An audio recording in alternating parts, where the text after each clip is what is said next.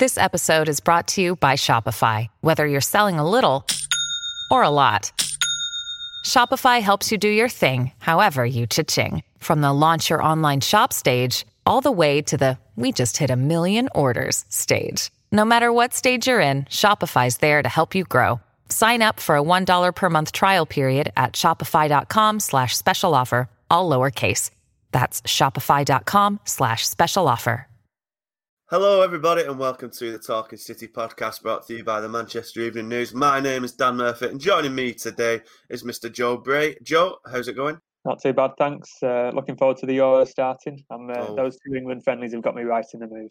Oh, haven't they just? I mean, how pulsating your international action 1 0 wins against Austria and uh, Romania. But my uh, blacked out net 90s retro England top arrived today. A little Oh, treat for myself, get in the mood. Oh, it's, I was dead worried before it came. I was like, oh, it's going to be like that dead, bloody, shiny lycra material. It's going to not be very flattering on my uh, lockdown gut. I was very worried. But it arrived, it fits, and it's coming home in it. But before we get on to um, a bit of Euros chat, uh, it's not been uh, for City. It's uh, Euros is not the probably the best word we want to hear at the minute after the Champions League defeat uh, last Saturday. But the dust is beginning to settle on that now. Um, over a week since it's gone, um, all the players are off on international duty. Even De Bruyne has just arrived with Belgium on uh, Monday after kind of recovering from his uh, face injury from that Champions League final. But we're two days away, uh, Joe, um, from the chair, the transfer window opening on June 9th. And it looks like it could be quite an interesting one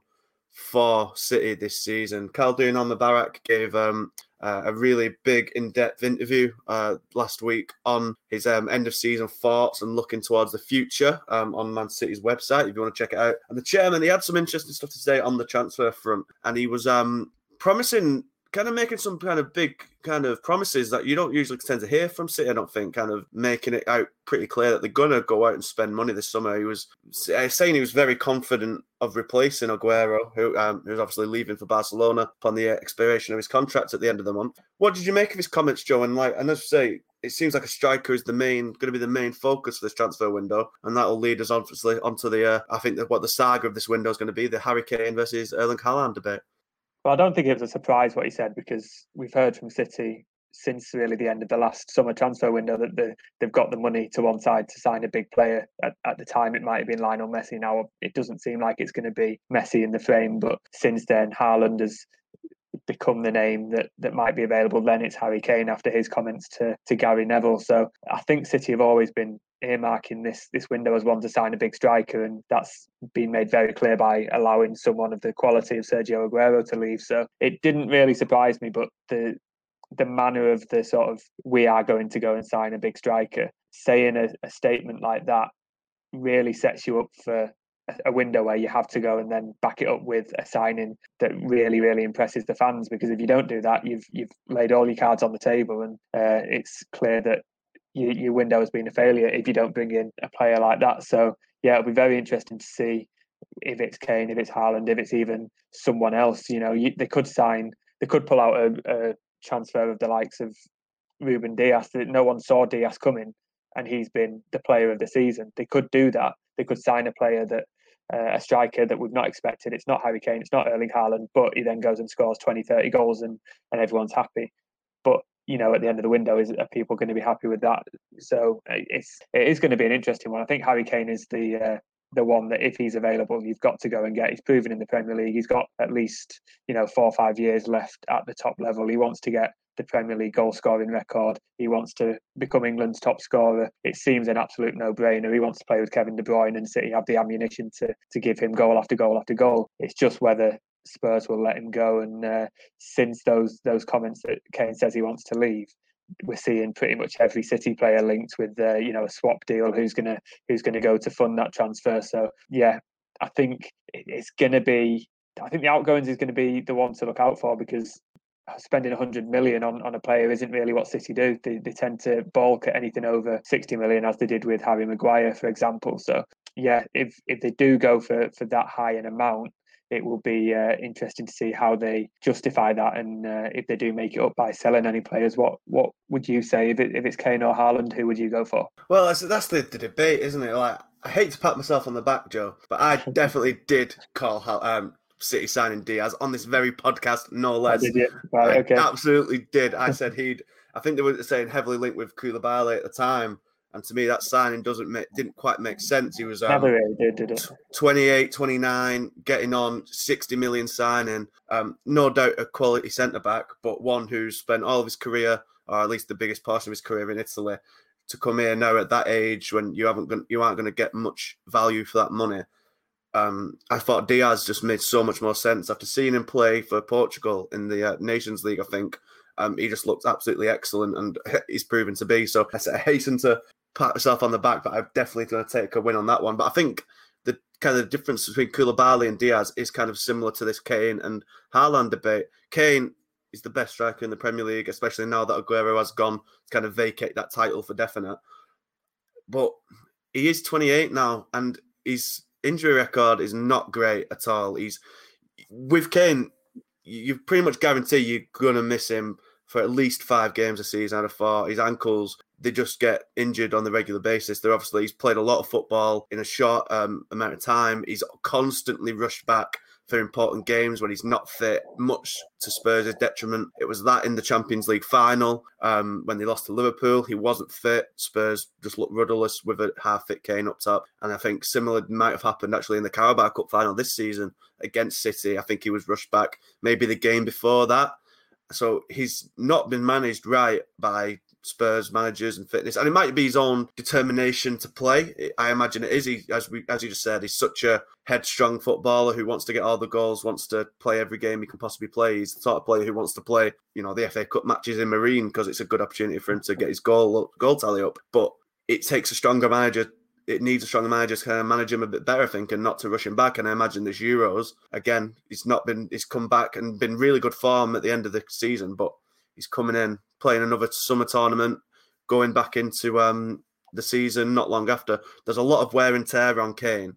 And as I say, no, even though he's an amazing striker, and 28 is not the worst age in the world, not at all. But when you're looking at 100 million, it's going to be for Kane. You'd thought maybe a bit less if um, Levy can be uh, kind of dragged down because of Kane's transfer requests and making it very public that he wants to leave. Maybe a swap deal, as you say, even though they are always unlikely. To me, it's good. It's just going to be Haaland. It makes more sense. I know Haaland is 150 million this year, and is he's got a buyout clause that comes into effect next summer, which takes that by down by about half, I believe. And Dortmund clearly in a position where they want to keep Haaland for another year and potentially sell Jadon Sancho this summer instead. And wouldn't want to lose two of the biggest attacking sparks in one summer, so it might not be doable. And if City need a striker this summer, as we've said, I think Khaldoon was a real strong statement of intent. If they don't deliver a striker now, it's just going to be, I think it's going to damage morale amongst fans after an already kind of soul sapping defeat uh, in Porto. So for me, I think Kane makes the most sense on like a natural transfer basis. But if you think, if you're talking clearly on the players, to me, it's just Haaland is younger. He's on a, you know, he's done it in two different leagues and the Champions League. It doesn't seem like he's got any problem with adapting to different places and making step ups. It's not like he's completely unproven. Uh, you know, it's not as if they're signing him straight from Salzburg, where you know an Austri- Austrian league isn't. You wouldn't imagine the greatest of standards. It's not like he's going from that sort of league straight to the Premier League. He's had that year to develop. He's younger. He's perfect for City. He's you know, he's got multiple City connections. Obviously, his father used to play there, and we've all seen the picture of him wearing the kit as a kid if they they want to spend money and they've got enough money, they've got a big war chest. They've been saving, as Simon said on this podcast and several times. City have been planning for this summer to be the one where they go and sign the striker. And to me, Haaland is just if you miss out on him, if you sign Kane this summer and Kane and Haaland goes to someone else next year, have you just missed the opportunity that for your striker to be started for the next ten years, for, for maybe to start for the next three? I don't know. What what what do what do you stand? Do you think? I'm not sure that Erling Haaland is going to be your 10 year striker because how old is he now? Is it, you know, early 20? 20 just 20. 20 so and he could get the burnout Kane has, to be fair, yeah. He's he's moved sort of clubs two or three times, and, you know, fair enough, his, his career path through, you know, Salzburg and, and stuff that, that players don't tend to stay there that often. But I can see wherever Haaland goes next, within, you know, three or four years, he's he's angling for a move to Real Madrid or PSG. I, I don't know. There's something about him. Just looking from the outside in, at Haaland sort of he's got a really sort of outward personality and it's uh, it's great to watch and he's a very very confident lad but I, I do think that he'd be a bit restless. I, am not convinced he is a striker that's going to do what Aguero did and stay for 10 years, even though, as you say, he's got all those City connections. So, you know, even if they don't sign him this summer, it might turn out in a few years' time that they could sign him again. I, am not too sure, but you know, it, if you've got a choice of Haaland or Kane, you're guaranteed goals either way. And uh, what struck me with when Haaland played at the Etihad for Dortmund is he did something that I've not seen any other player do this season, which was shrug Ruben Dias off the ball like he wasn't there, and you know get a decent shot away. And he, I, I can't think of many other players who got past Dias and made him look so normal this season. So if City do decide that that Haaland is the one for them, it's not a bad option, is it? It's uh, he's a, he's a top class striker, and they could work on you know keeping him and persuading him to stay for for a long time. That it's not. Yeah. My theory that he might, he won't stay isn't, you know, set in stone. They could they could turn it around. But I, I do think City look for signings who are going to stay there for a while. You look at, you know, De Bruyne, Sterling, Gundogan, Stones, players like that in the last few years who have then gone on to sign new contracts and, and they, they like to create a long term feel within the squad. And um, I'm not too sure that Erling Haaland would be that. I think Harry Kane would stay at City until the end of his career if he if he if he did that. But um, you mentioned his Kane's injuries. I think City a better place to manage his workload more than Spurs are. Spurs don't have a they've never really had a good backup striker. Um, Kane has to play pretty much every game of the season for them to be anywhere near successful. City have players like Jesus to play the season basically without a striker this year. So that's not sustainable for the next two or three years. But they've shown they can do it on a one-off basis. Where if Kane needs a rest, if he needs a week or two out of the, out of the spotlight, he can just sit on the bench for a bit. And I think that would suit Kane more as he comes to the sort of uh, latter years of his career. And uh, that might be why he's dropping those hints about City and saying he wants to play with De Bruyne because he sees a bit more of a club that's going to manage his, his injuries a bit better than uh, Spurs do because Spurs can't afford not to play him. Hmm. Yeah, you're right. I, I say I think uh, whoever they get, they're going to get a striker who's pretty much near guaranteeing you 30 goals, which City haven't had. Uh, well, they had it last year with Aguero, of course, but Aguero's uh, injuries have kind of derailed his kind of consistency in the team, um, much like Kane may well do. You know, the City's top goal scorer this year was Gundogan in, with 17 in all competitions. It, it's clear that City in tight games, you know, they've won the league this year and they got to a Champions League final. They've not been bad, but it's clear that in certain games, they've just missed that guy who can really just stay in the middle and just finish it off when it when it matters the most, when you know when the stakes are really the highest, they need someone to do that. I think, as you say, either or, they'll get the person who can do that, take them to the next edge. And you know, they lost the Champions League final, City, as we said, but I don't think, and I'm sure I didn't, I didn't listen to your podcast last week when you were discussing it, but I'm sure it's not the end of City's journey. They're going to get to the Champions League final again, much like PSG the previous year those clubs, these clubs are the ones that are on the rise at the minute. They've got the good young players and the really talented players. Madrid and Barcelona you know, the signing, no disrespect to Aguero, he's a world class player and he still is, and I'm sure he'll get 20 goals in La Liga. But the signing a 32 year old guy who's just been released from City, they're, they're getting the scraps now. They're getting City's 20 year old centre back on a free. They're wrestling to get Wijnaldum on a free and Memphis Depay. They're not Barcelona and Madrid, even though the reputations in players' eyes obviously remain high. They're not the cutting edge anymore. They're not the teams going. They're not the teams buying the youngest players. You know, they're not going out spending 90 million on Ronaldo anymore or Mbappe. And that was obviously the whole basis of the Super League. So City's day will come again. And I think the, getting the striker is what's going to kind of put them to the um, over the edge to finally get there. But what else was interesting from Khaldoon's part one of his interview was that he also said that other areas needed improving. And to be honest, I didn't think there was many that did, Joe. I mean, obviously there's been the continued problems at left back, even though Zinchenko and Cancelo have both played brilliantly there this year. Obviously, they're not a natural left back, and Mendy doesn't seem, unfortunately, that he'll be able to get back to his kind of pre-injury best or the promise he showed. So for me, left back is probably the only real position that you'd think would need strengthening. But do you think there's any others there City may be able to spend a bit of money this year, other than striker?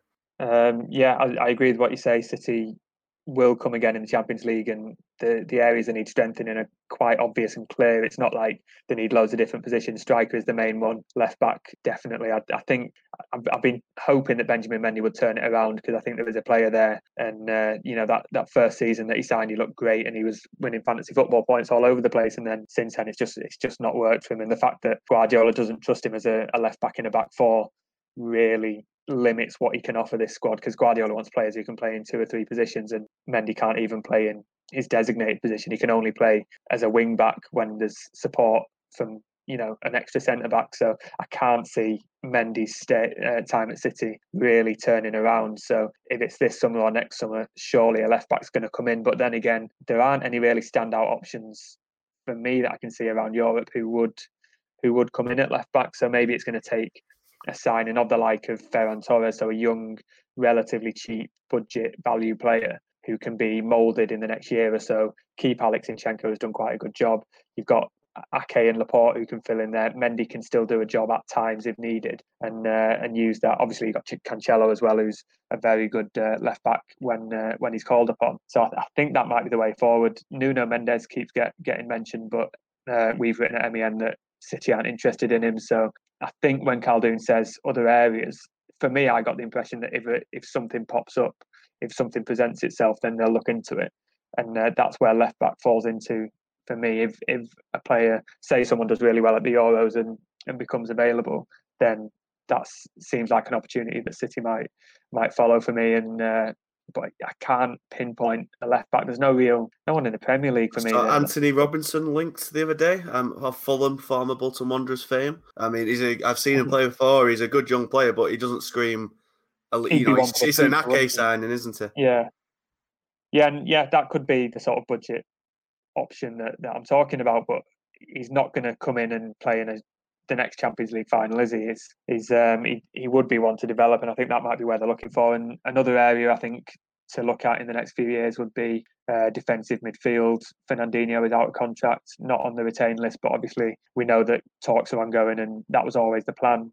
It would make sense for but for all parties to just give Fernandinho another year, but after that, it'll be you know, I think he's going to be 37 at the end of this month, and he'll be 38 at the end of next season. And after that, he's not really going to going to have much much left in those ridiculously uh, talented legs. So yeah, I think defensive midfield might be one to look at. There are a few few players in the City football group that that might be an option. There are a few players coming through the uh, the academy, but also um, I think midfield long term is an area to look at because De Bruyne and Gundogan aren't getting any younger, so that might be another one if an opportunity presents, if someone is available for relatively decent money to strengthen those midfield areas, that might be an area. But City know this; they, they plan ahead by two or three transfer windows every time, so they'll have the targets. They'll know what areas need strengthening. When Khaldoon says that, he'll have been thinking exactly which areas are the ones that they're looking at. And uh, for me, yeah, midfield and, and left back would be those two areas. Mm, yeah, definitely. I think I say left back is the one that's been a problem for City for a while now. We all know that there was uh, interested Tagliafico last summer, but I believe he's 28, 29 now, getting on himself, and might not be the um, you know the springest of chickens. As I say, Antonee Robinson, really talented young player. Well, I don't even know if he's that young now. He might be 23 or 24 himself, actually, but not not one that screams starter. That's that would give the impression Cancelo and Zinchenko are going to kind of keep the role for now, and there's no problem in that. They're both really good. Zinchenko, especially, has come a long way again in the last few months of the season. I thought CDM is interesting, I should say. I think there's a lot of players in the academy. You know, Tommy Doyle's played there. Pep Guardiola was, I think it was maybe against Burton. Albion potentially in a cup game. He played there, or Preston, Preston North End maybe, um, last season or so ago. Um, he played, you know, Doyle's usually a more dynamic box to box centre midfielder, but he put Guardiola played him in the defensive midfield role and was really kind of praised how he played out of his position. Obviously, really impressed. Hopefully, Doyle kind of sees more action next season. He's, you know, City through and through. You can't get much more City than uh, having two granddads who are legends at the club. So, then look, we see more of him next year. He wouldn't surprise me if he kind of maybe took up a bit more responsibility. Whereas Fernand- Fernandinho's kind of legs um, limit him to a bit more time on the bench. And Rodri, who seems to maybe lost his way a little bit. Maybe he needs a summer of kind of recuperation to get refreshed. And you know, it's not hard for any of these uh, players from mainland Europe or South America who are away from the families all year in isolation due to COVID. So you know, it's no share, it's no kind of surprise at all if some players kind of have a little bit of a dip in form. I'm sure Rodri will get back to his best before long. Douglas Luiz may be an option there. Obviously, City have a buyback clause on him from Aston Villa. Guardiola full of praise for him as well when he sold him. Obviously, didn't want to sell him, but um, work permit issues came in the way.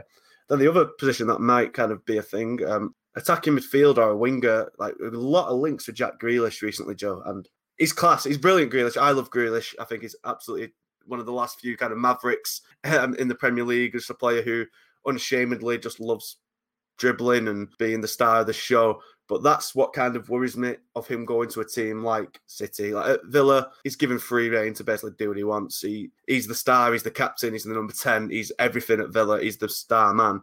He's free to either be on the left or be in attacking midfield role.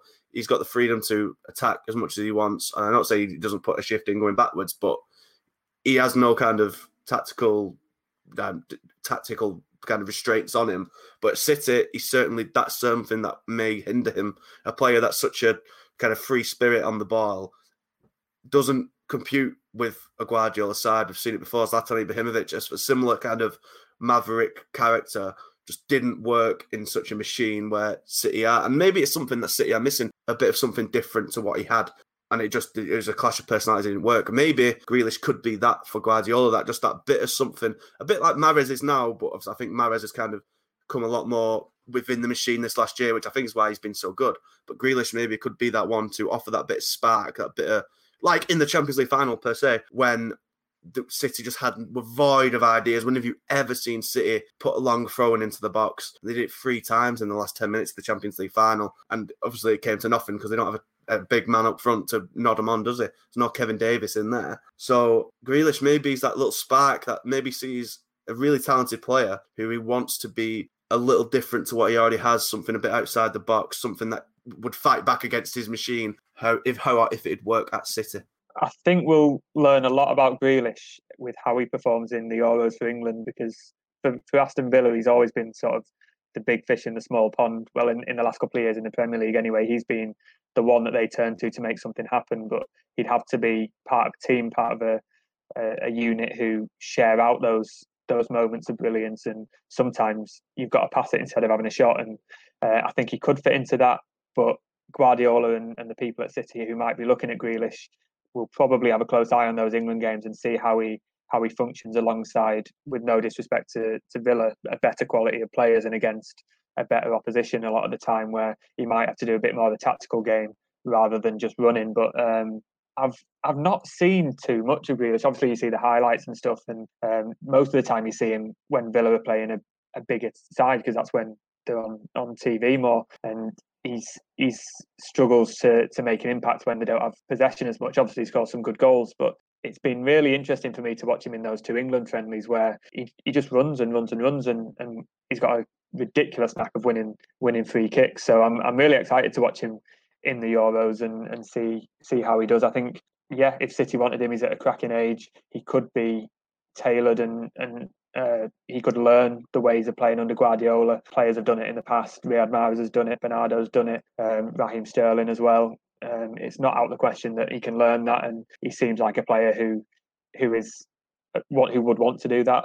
I think um, he, he would be a signing as well, as would Harry Kane, that would weaken an opposition, and that's sort of the the Bayern Munich effect, where you you make a signing to make yourself stronger, stronger, and an opponent weaker, and it's that's what the big teams do. That's what they do. They're ruthless on the pitch and they're ruthless in the transfer market. So that would be another advantage to to signing Grealish. And you mentioned Douglas Luiz before. If City have a, a buyback clause on that, maybe they could use that as part of negotiations, and they could also do that with Haaland with the uh, sell-on clause for for Jadon Sancho. So it's going to be an interesting summer. Um, if they come away with Grealish and one of Kane or Haaland, then you won't find many many City fans complaining at all because they have very very exciting players. Yeah, definitely. It's going to be a very intriguing one in terms of incomings, but what actually might be quite interesting as well, Joe, is like the outgoing. Surprisingly, a lot of City's kind of mainstays, players you wouldn't really think of going, are being linked away. Now we don't know how much kind of truth is into these rumours, of course. But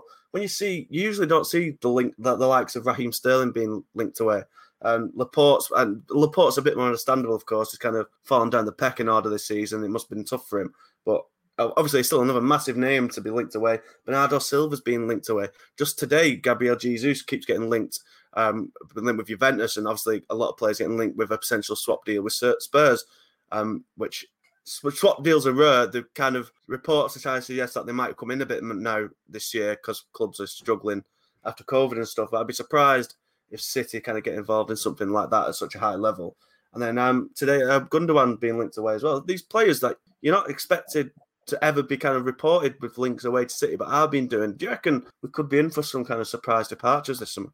Maybe one or two, but the number that are being reported, surely they're not going to let you know three or four of the the team that have just won the Premier League and got to the Champions League final for the first time. You know, this is a team that's been together for years and is evolving, and it might even be a step back if you lose a few of those key components. Um, I, I understand why players like Jesus, Sterling, Laporte are being linked away because they've not had the best seasons, but there's a lot of players at City who haven't had good seasons and then have really bounced back and won the place back. You know, just because John Stones had a good season doesn't mean he's going to stay next season as, as first choice. You know, Guardiola rewards the players who work hard and win the place back. So, yeah, it it really depends. Laporte's an interesting one for me because he clearly wants to play regular football at the highest level. He's he's swapped international allegiances for that very reason. So, but I think it would be a shame if City were to lose him. But if if it's a case of maybe getting one star signing over two when you could let a player go and bring in those those two players maybe it would make sense especially if a player's not happy and is uh, maybe potentially giving a bit of grief behind the scenes. So it all depends. City are, are, clever. They they know what what value their players hold. They know what value other players hold. They won't steer from that at all. Look at you know turning down an extra million for uh, Eric Garcia and keeping him for the whole season and barely playing him. They'll, they'll stick to the guns if if they need to, but you know it, it's all a long term thing. They've got some players who are who are getting older, who are pushing thirty and above, like Mahrez, Gundogan. They're not going to really probably stay beyond the current contract. So if they do have a bit of value now, is it worth selling them while they're on a high? I don't know. It, it feels like every player is getting linked with Barcelona as well at the same time. So I, I, think it's it's one to watch, but I'd be surprised to see, as you say, many many go. And uh, again, when, when they're looking at signing a striker and you see Gabriel Jesus getting linked, surely the point of bringing in a new striker is to have support with Gabriel Jesus. And I was talking about Harry Kane before. It defeats the purpose of signing Harry Kane when you're going to get rid of his support as well. And I'm a big fan of Jesus anyway. I wouldn't sell him at all. But yeah, I, th- I think it will be uh, one to watch. But I can't see exits on the uh, on the level that have been reported. I'll, I'll be honest. Mm-hmm. Yeah, well, as we say, but it, both directions from City, it seems like it's gearing up to be kind of the most significant summer in a long time for City. It feels like they need to get this Aguero replacement right. Maybe in a few key areas. You know, getting to the Champions League final, even though it was heartbreaking end, it was a massive step for City to get there at all. You know, they've, they only got in there 11 years ago, 10 years ago, they went into the Champions League for the first time.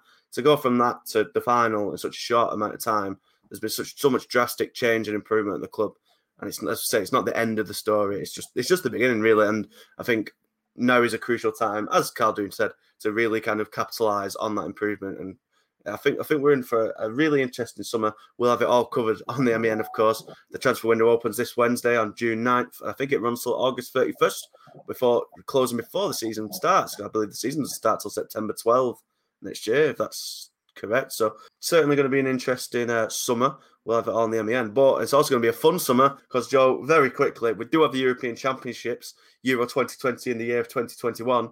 I'm really looking forward to it, man. Crowds, international football. I'm, I'm, sure the players, it might not be the best quality football because all the players are going to be absolutely goosed after such um, a hard 18 months or so. But it's, it's going to be exciting to watch some international football again, with fans in the crowds, with any luck, if everything continues to go in the right direction. What do you reckon to England, the England squad, which has just finally been confirmed with Ben White taking Trent Alexander Arnold's place? Um, four City players in that squad, of course, with Foden, Sterling, Stones, and Walker. What do you reckon to the squad, and what do you reckon to England's chances of actually winning it?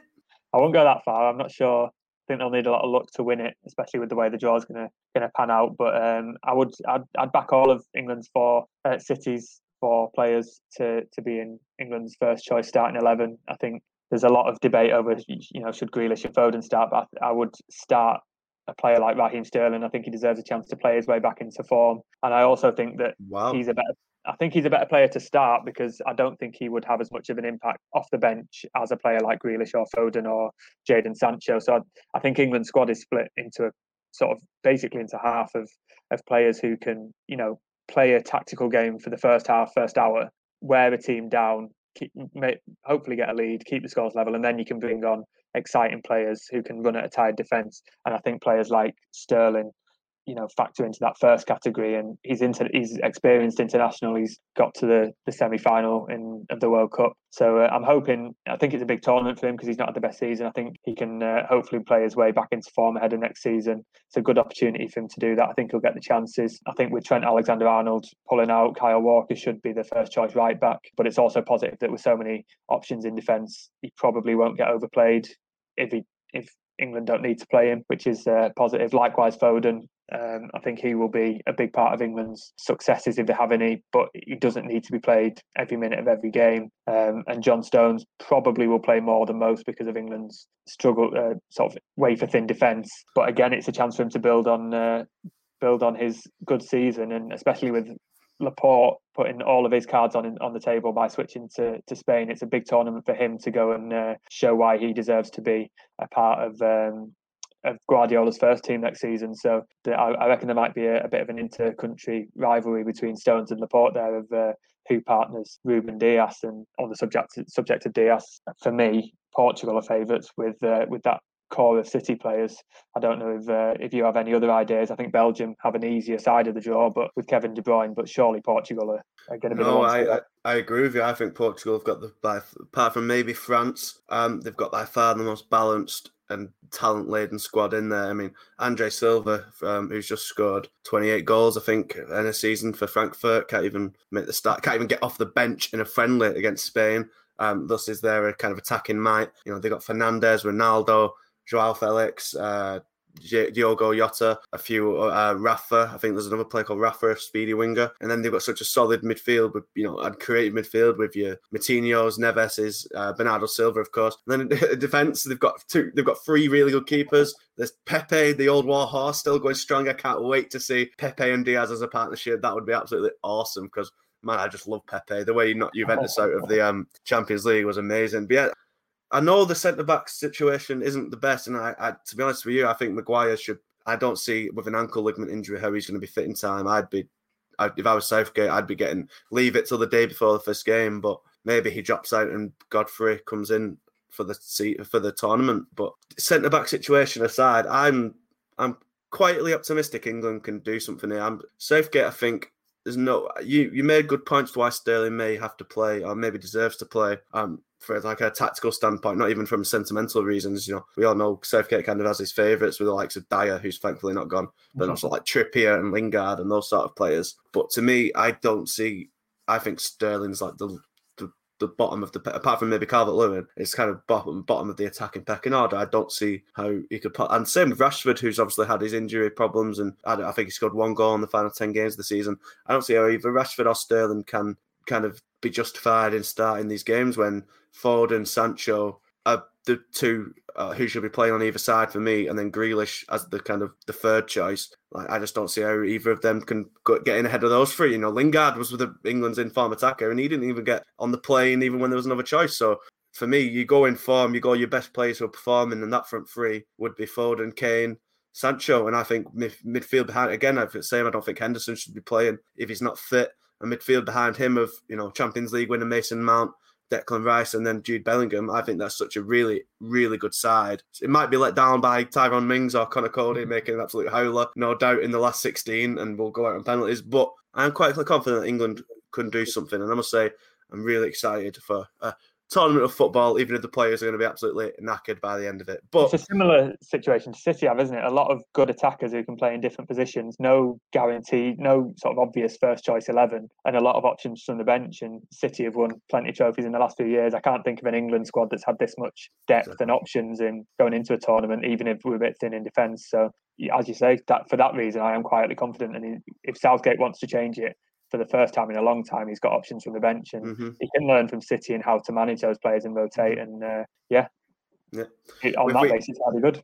It doesn't matter if the defense is bad because we'll just outscore everyone. So fingers crossed. Let's hope I've not jinxed it. Thank you everybody for tuning in and listening to us. We'll be back next week, hopefully, with some nice City developments and maybe talking about a strong England win in the first uh, game of their uh, Euro 2020 campaign. Of course, go over to Manchester Evening News forward slash Manchester City for all the latest developments on in the transfer window and all the latest City news you could possibly want. Thank you very much for listening, and uh, we'll see you next week. ta